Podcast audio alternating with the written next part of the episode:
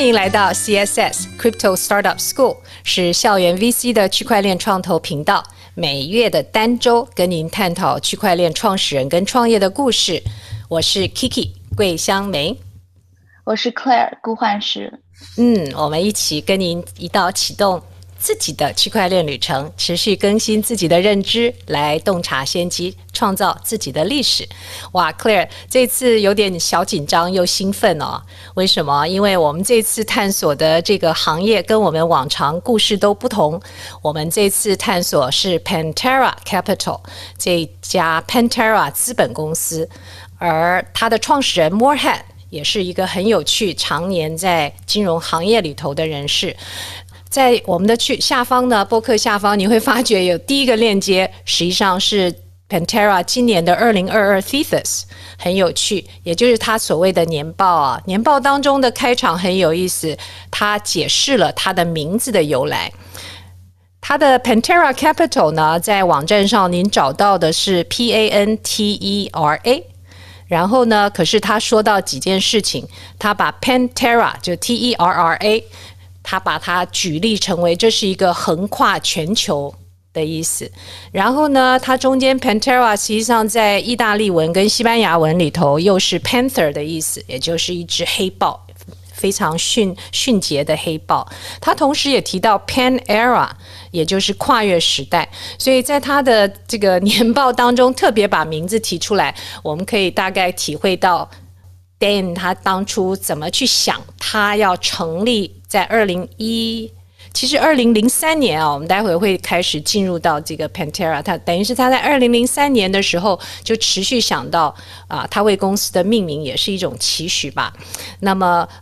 我们来看一下这个 Pantera Capital 简单的一个进程，它是一家在二零零三年由 Dan Morehead 来创立的资金，其实他们是叫他们是 Fund Manager，它的定位啊，一个基金公司。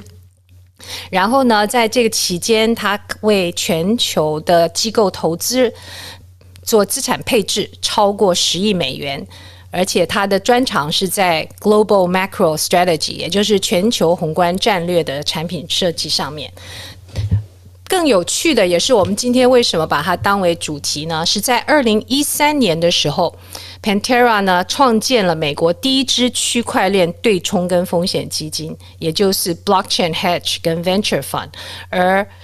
到二零二二年，它的年报为止，它的总资产规模、管理规模呢是五十六亿，其中最主要有四个。呃、Fund strategy 中间包含了八十五个 venture investment 风投，还有八十个 early token 的 investment，八十个早期的代币投资项目啊，所以也成为在币圈当中最早最大规模的投资公司之一。它主要呢是利用全球投资的组合，把区块链生态当中的核心基础设施。的不同的主题创意跟项目来进行投资，作为他们的回收标的啊。那这些产品当中，他们投资呢，包含交易所、托管，然后机构交易工具、去中心化金融，还有下一代的支付系统等等。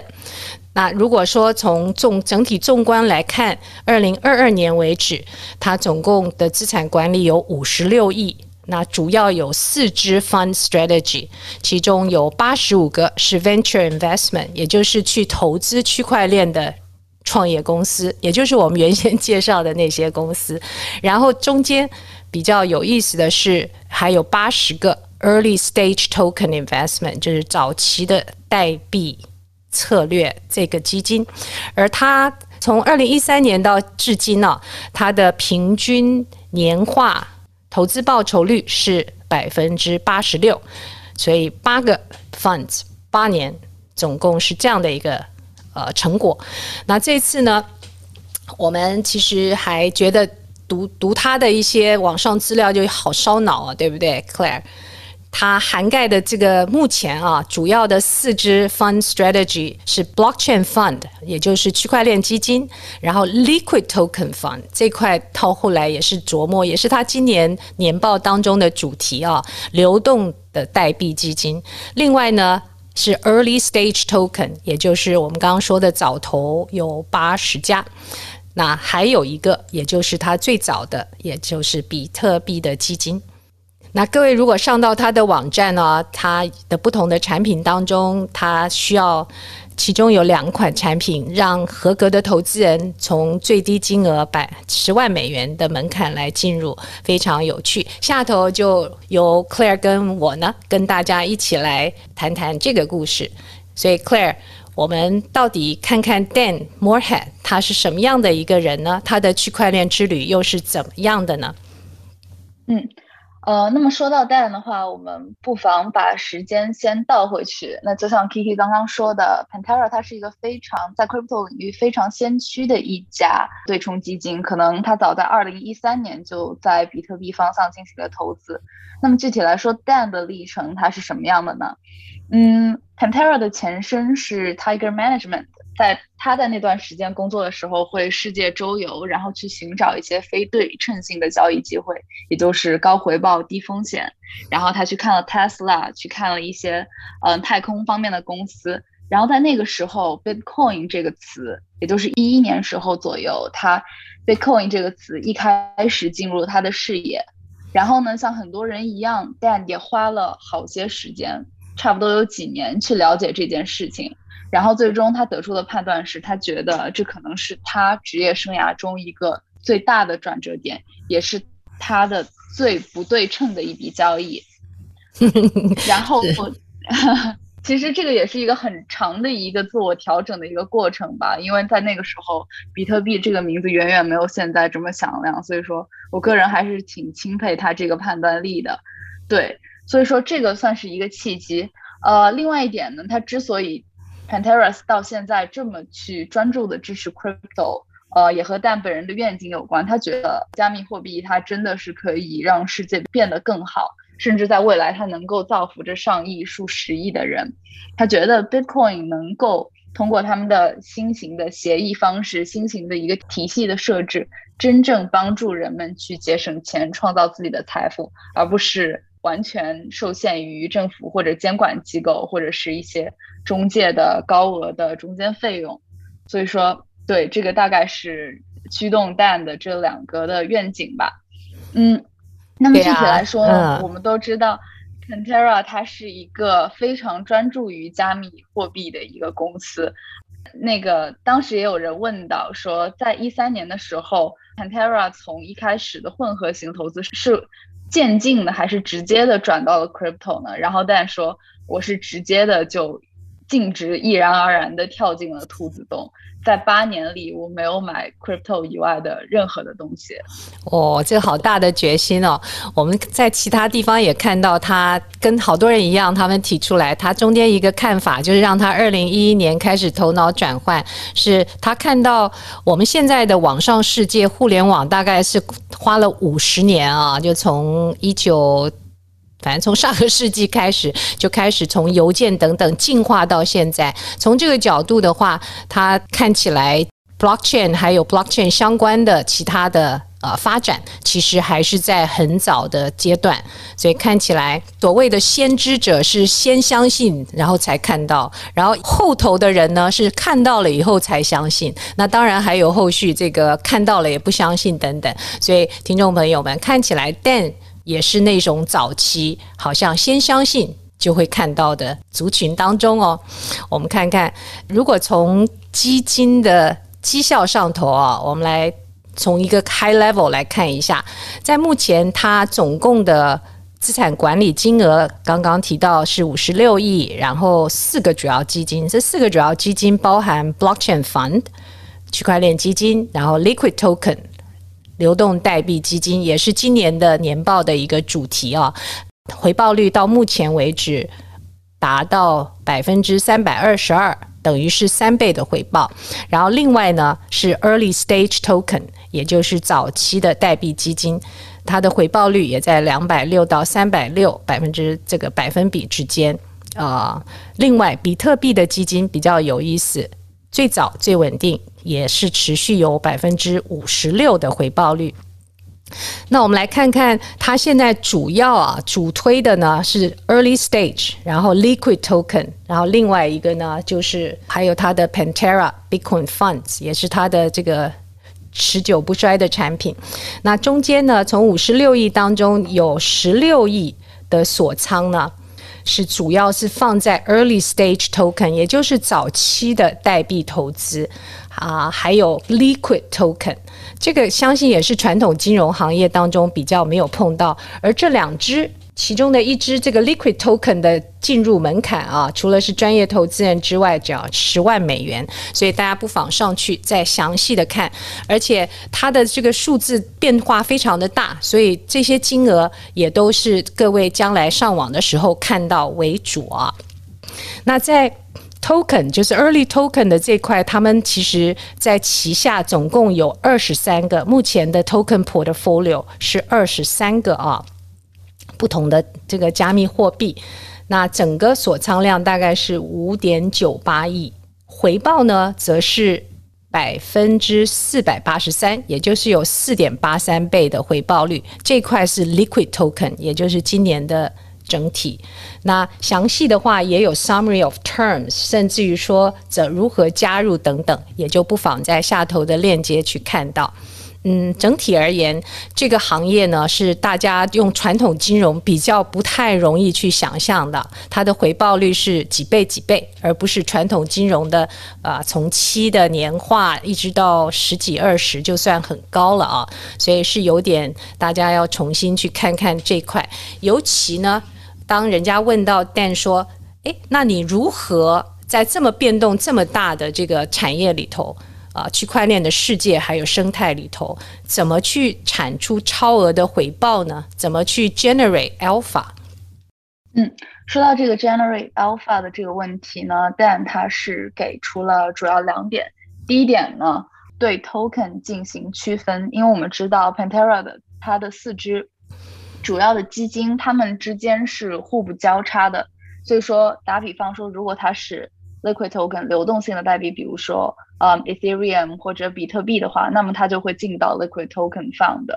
对，如果它还没有在进行公共的交易的话，那它就会到 Early Stage 里去。所以说，它会进行一个比较明确的一个区分。嗯、那么还有一个大家会对于 Crypto 的基金一个比较常见的问题是，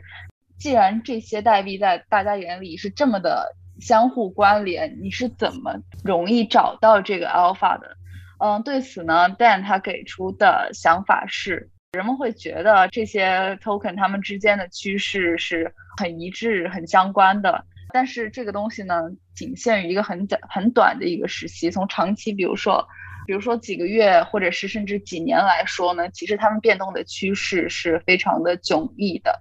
所以说，Dan 觉得呢，只要你在正确的时间买合适的 token 的话，是有很多 alpha 的机会的。对啊，而且其实像我们一般的这个投资呃百姓而言，我们没有看到它的另外一块啊。它比如说它有 early stage，对不对？我觉得像如果在 early stage 的话，他可以去看到团队，然后看到他们这个工作的状况，对于这个愿景啊，还有实际上能够去 hold 社群，而且把产品推广啊，他都可以实际看到，所以。Clair 是不是他在这方面的 insight 又可以让他去找到更所谓的对的 token 呢？嗯嗯，我觉得他们两个之间是有一个非常相互渗透、相互影响的关系的。所以听他虽然解释这两个产品截然分开，但是其实中间又可以中间产出很多的 insight 啊，而且是你如果没有去投资这些企业，你就不太知道真正的内情。那听起来的确 generating alpha 是挺好的。Dan 好像还提到说，他们常常也在一，因为一般主要投资人会在 top top 五或是 top 十之间嘛，哈，大家我看到的一般的那个投资策略是移就是移动性的去。定期投入到前十的货币等等，反而是他在这里呢，因为他有投早期的关系，反而他在往往在十一到一百的这个不同的 crypto 当中，也都能够捡到很大的潜力的 token。所以，Clare，我们要不时的去看看那个 Pantera，他们现在投资对象是谁，说不定可以让我们有，也是可以一窥他的这个 insight 到底在哪里呢？对不对？嗯。没错，这个建议我觉得对大家来说非常实用。首先自己先使用一下，作为一个对区块链这个世界生态有很大的好奇心，还有啊探索研究，也可以形成个人不同的投资策略。那我们来看看，其实 Dan 对于 B DeFi 也就是去中心化金融是十分看好的啊。其实这个道理还蛮有意思，因为它。长期他一辈子都是在金融产业，不管是原先他做分析员，还有在 Tiger Management 就做全球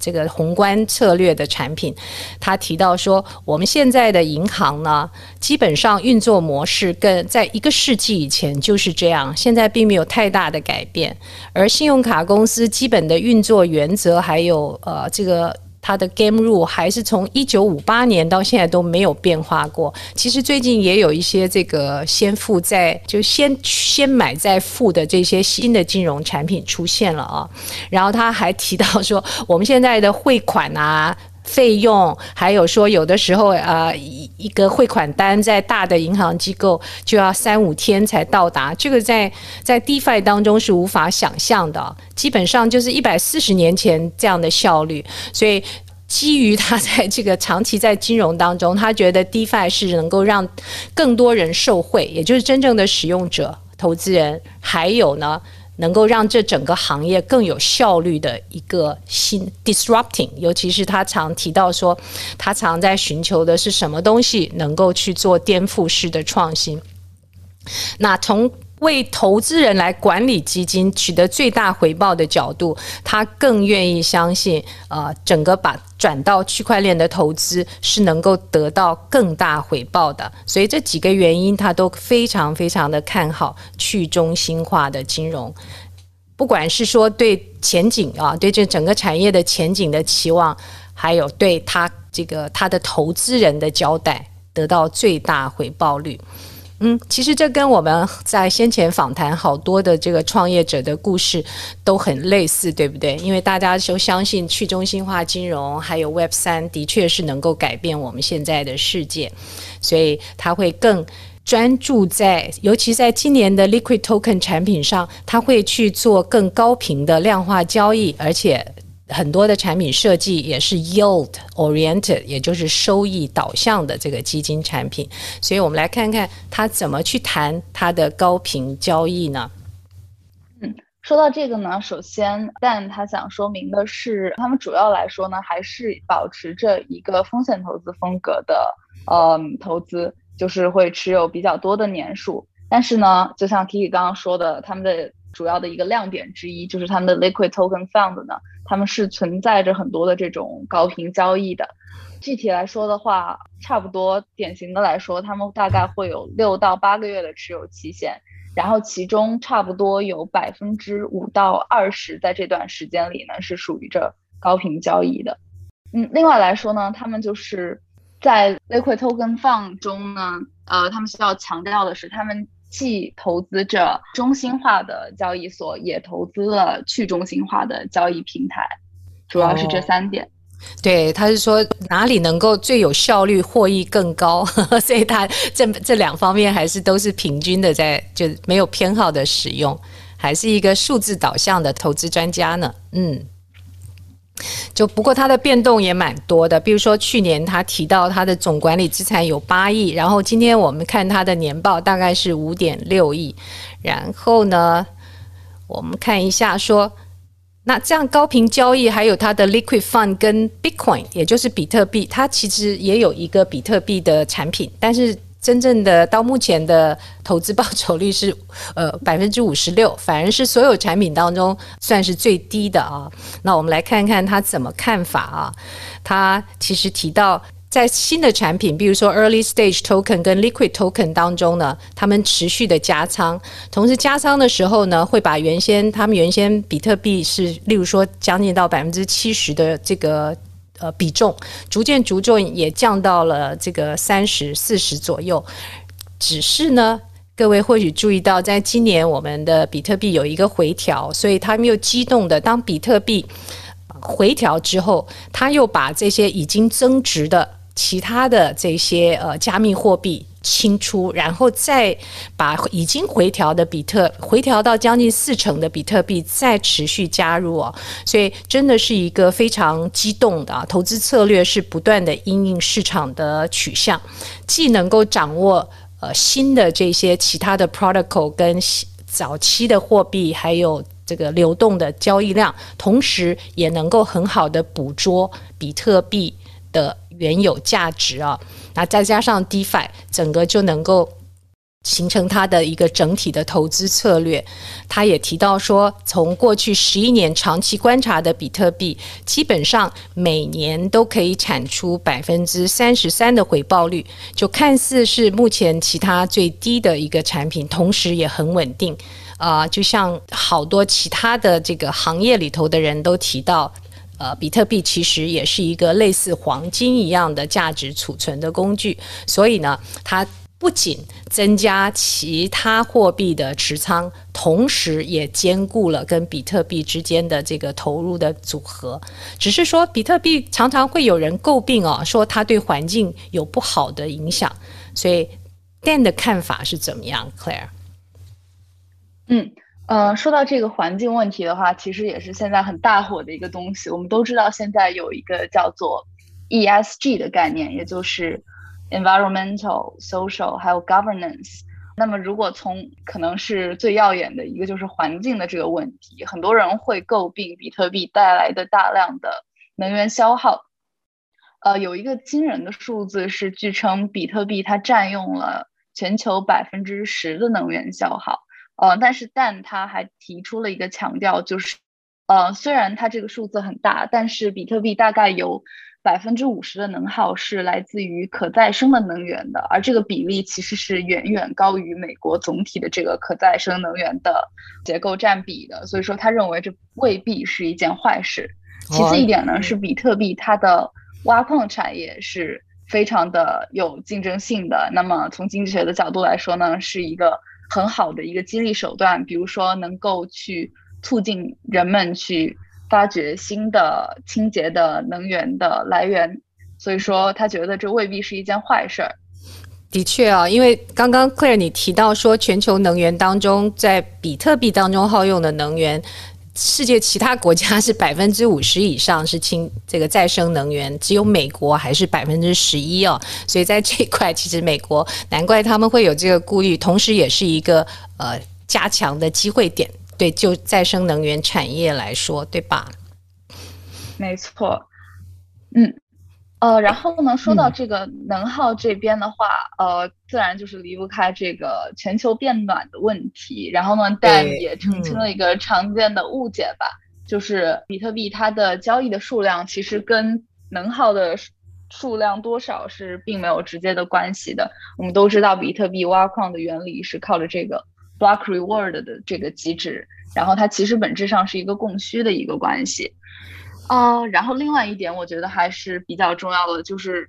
比特币的这个四年减半的原理吧。那么又是从供需角度出发，如果每四年比特币的这个增长的这个速率会降低一半的话，那么它也就意味着在未来可见的这一百年里面呢，你所挖矿挖矿所带来的这个电力的成本也是每四年减半的。那么从这个趋势可以看到，是比特币所带来的能耗其实是一个减少的趋势。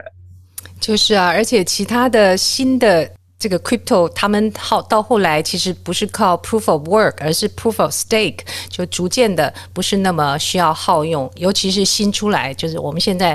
啊、呃、看到很惊喜的看到许多的跨链等等啊。他们已经不仰赖的这个 proof of work 了，所以这个争议似乎有不错的这个 counter view。嗯，我们来看到这次谈话其实蛮烧脑，而且我觉得说这个话题其实还蛮大的，也是各位听众其实可以不断追踪啊。最后一个议题，我们来想探讨一下，这个是跟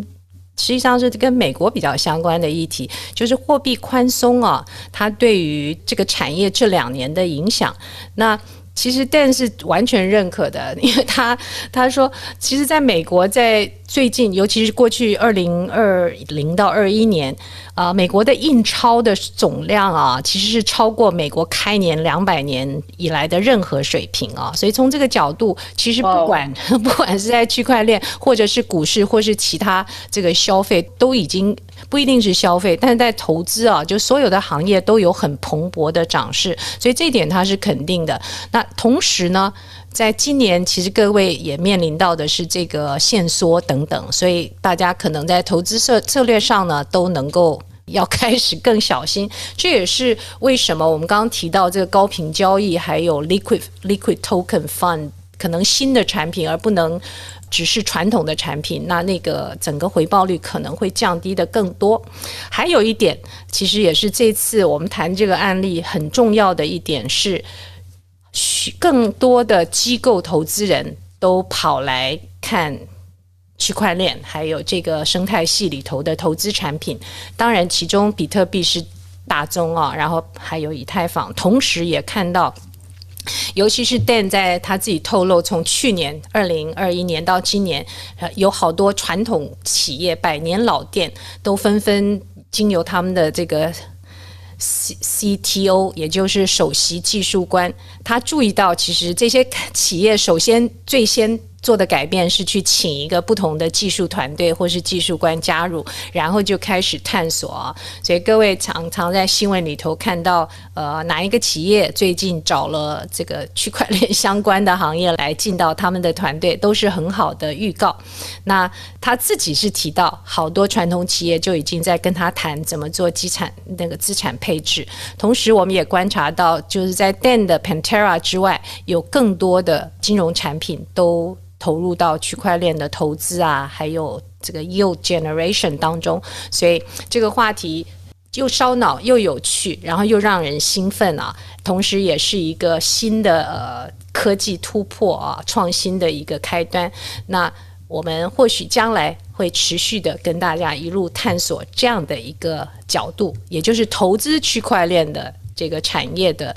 创业者的故事。那各位也不要忘记点一下我们在播客播客下头的链接，因为有一个栏位，也就是 Jobs 或是 Career，您点进去之后，你会发觉大概有一千七百多个不同的岗位，呃，而这些其实是 Pantera 投入的。我们刚刚说八十加八十的那些公司，整个凑起来就有这么多的岗位了。所以听友一定要，尤其是年轻的朋友，或是在考虑你的职涯发展。